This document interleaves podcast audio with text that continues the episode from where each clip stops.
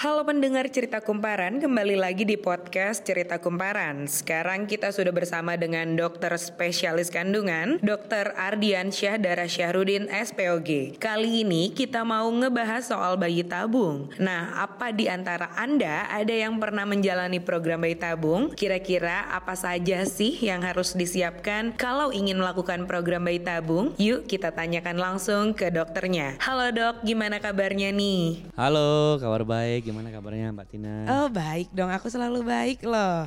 Nah kalau kali ini uh, kita mau nanya nih, pertamanya untuk uh, solusi untuk pasangan yang ingin mempunyai anak selain bayi tabung mungkin ada apa aja sih dok? Ya, jadi gini ya, uh, ada istilahnya uh, teknologi reproduksi berbantu.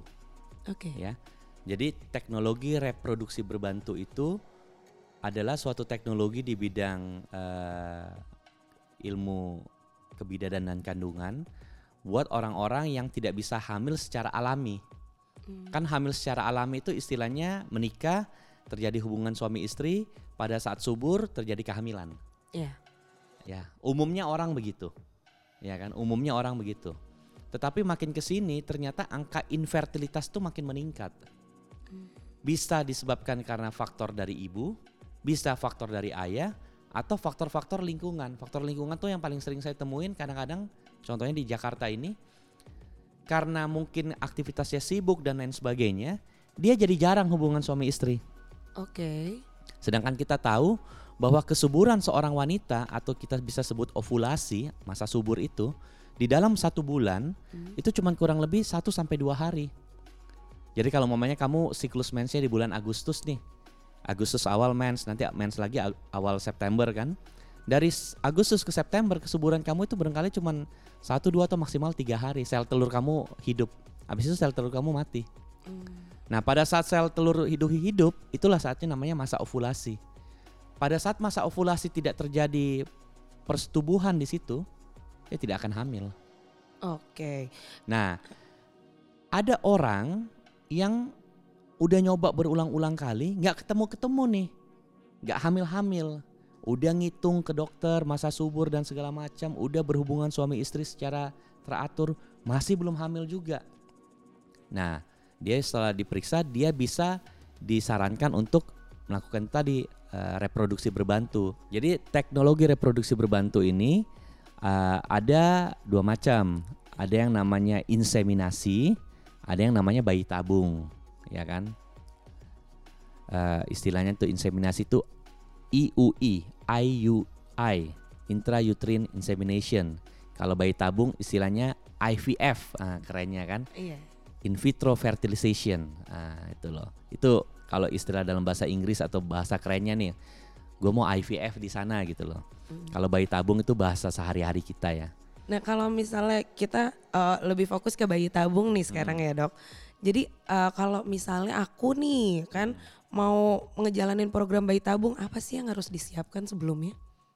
Uh, tentunya uh, pertama harus periksa sperma suami. Sperma suami harus bagus dulu. Percuma kalau semua mau bayi tabung ternyata spermanya jelek uh, selnya. Hmm. Contohnya bentuk selnya nggak normal ya, bisa bentuknya, gerakannya dan segala macam. Itu harus diobatin. Kedua, harus dipersiapkan si sel telur ini harus ada dulu di dalam indung telur si ibu. Biasanya kalau belum ada dokternya kasih obat-obat hormonal. Hmm. Obat-obat hormonal ini yang kadang-kadang ada beberapa pasien bilang, "Ya gue jadi gendut nih." Ya memang bisa. Karena meningkatkan nafsu makannya. Iya dok, pemain pasien datang, ini saya dulu nggak turun-turun nih berat badan saya akibat dari hamil pertama. Emang hamil pertama kenapa? Saya kan dulu bayi tabung dok, dikasih obat sampai gendut. Sekarang udah punya mau hamil kedua lagi, belum turun-turun. Nah, bisa nah, tuh. Iya. Kan ibu, Karena banyak tuh alasannya gitu ya. Proteinnya kali ya ditambah Segala macam ya. lah. Pokoknya uh. itu intinya membuat nafsu makannya meningkat obat-obat hormonal itu sama penimbunan cairan juga mungkin sedikit meningkat di badannya. Hmm, kalau berarti kalau dari secara teknisnya gimana sih dok itu? Jadi kalau orang mau bayi tabung mm -hmm. kan biasanya kan pastinya ini pasangan ini sudah infertilitas tidak punya keturunan ya. Nah kemudian dia pasti berkonsultasi lah sama dokter dokter lihat kadang-kadang juga dilihat usia istrinya kalau memang usia istrinya masih 20-an awal biasanya di ajarin trik-triknya dulu berhubungan dan segala macam. Tapi kadang-kadang kalau dokter yang ngeliat, waduh ini udah terlalu lama, mental orang juga sudah naik turun, udahlah langsung bayi tabung aja. Nah bayi tabung itu pasti periksa sperma. Oke. Kalau sperma bagus oke. Kemudian dilihat kondisi rahim si ibu dan indung telurnya, ada nggak sel telurnya. Kalau nggak ada di situ dikasih obat. Dikasih obat sampai indung telurnya gede sampai ada tuh sel telur. Pada saat sudah terjadi sel telur, ibunya dilakukan operasi namanya ovum pick up. Jadi diambil sel telur, jadi ibunya dioperasi, dibius, masuk alat dari arah vagina, tembus ke dalam, diisap pakai kayak sedotan begitu ya. Ke arah indung telur diambil sel telurnya. Kemudian disimpan tuh sel telur. Nah, sperma suami diambil juga, diambil, dibersihkan, dipilih yang bagus. Setelah itu disatuin lah si sel telur sama sel sperma di dalam cawan atau dalam tabung makanya dibilang bayi tabung. Oh gitu. Iya, Oke. makanya di dalam cawan atau istilahnya tabung. Kalau di dalam baskom dibilang bayi baskom kan. nah, cuman kan tuh besar. Iya. Kalau di lab kan nggak pakai baskom, kita pakai cawan-cawan kecil Iya. atau istilahnya tabung. Makanya dibilang bayi tabung, ngerti kan? Oke. Itu makanya istilahnya nih kok bayi tabung gitu loh. Kalau taruh di piring ya bayi piring. Cuman kan di lab itu kan alatnya adalah cawan atau tabung. Makanya orang awam bilang bayi tabung. Dipertemukanlah si sel sperma sama sel telur. Nyatu dia jadi embrio, disimpan. Kadang-kadang kan diambil nih sel telur ada diambil empat, sperma banyak disatuin nih semua. Ternyata dari empat tiga jadi. Terjadi tiga embrio, satunya nggak jadi, tiga ini disimpan. Disimpan ada tempat penyimpanannya. Kemudian dipilang sama ibu, ibunya dipersiapkan badannya, fisiknya, hormonnya dan segala macam sampai suatu saat pada saat ada yang namanya ET, embryo transfer. Jadi embrio itu diambil, dimasukin ke dalam rahim ibu oleh dokter. Proses ET itu set disemprotin ke dalam. Itu proses yang menentukan juga tuh proses embrio transfer itu. Nah, ketika sudah disemprotin ke dalam, ditungguin bulan eh, beberapa minggu ke depan Eh, hidup gak dia? Kalau dia hidup ya berarti sukses. Oke. Nah, proses ET itu sekarang ini setahu saya cuma boleh dimasukin dua. Jadi kalau jadi dua ya bayinya cuma kembar dua. Oh jadi kalau Nah, misalnya takut sebelum-sebelumnya kan umumnya ada jadi empat, empat empatnya dimasukin. Oke. Terakhir pernah di tempat saya bekerja eh, tahun 2010 atau 2011 dia melakukan bayi tabung kalau nggak salah di Malaysia dimasukin empat, empat empatnya jadi. agak bahaya ya dok. Dua aja kasus yang Iris Bella sudah bahaya, apa lebih lagi dari dua? Iya betul. Cuman kalau empat ini biasanya kekurangannya bayinya kecil-kecil.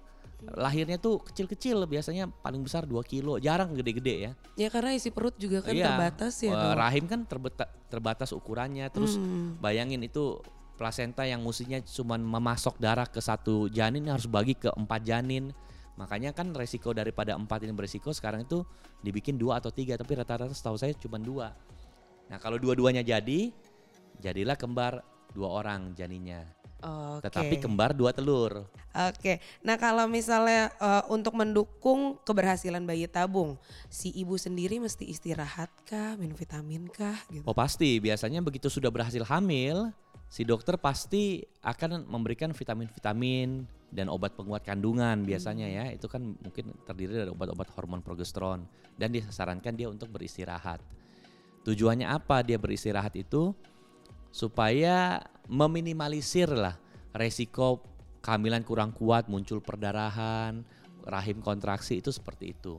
Jadi eh, biasanya ketika sudah terjadi kehamilan dengan kondisi bayi tabung, umumnya pasien tuh disuruh istirahat dulu karena biasanya obat-obatan pengobatan obat-obatannya baik vitamin maupun eh, obat-obat untuk yang mensupport kehamilan itu ya, kayak obat-obat hormonal itu biasanya mungkin sedikit lebih banyak daripada orang yang hamil alami.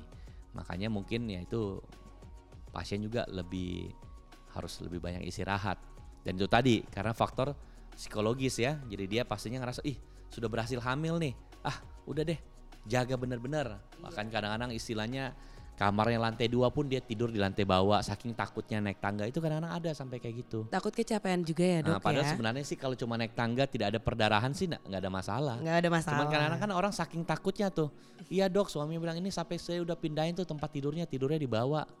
saking takutnya itu dijaga bener-bener ya, bener-bener karena dijaga. susah Iya. dapetinnya Nah, itu ya. tadi karena istilahnya anak mahal. Mm-mm, Seperti betul. Oke dok, untuk episode kali ini kita sudahin dulu. Tapi Oke. nanti kalau misalnya pendengar mau lebih tahu, eh, lebih mendalam soal bayi tabung ini bisa didengarkan di episode selanjutnya. Oke, sampai jumpa. Oke, terima kasih.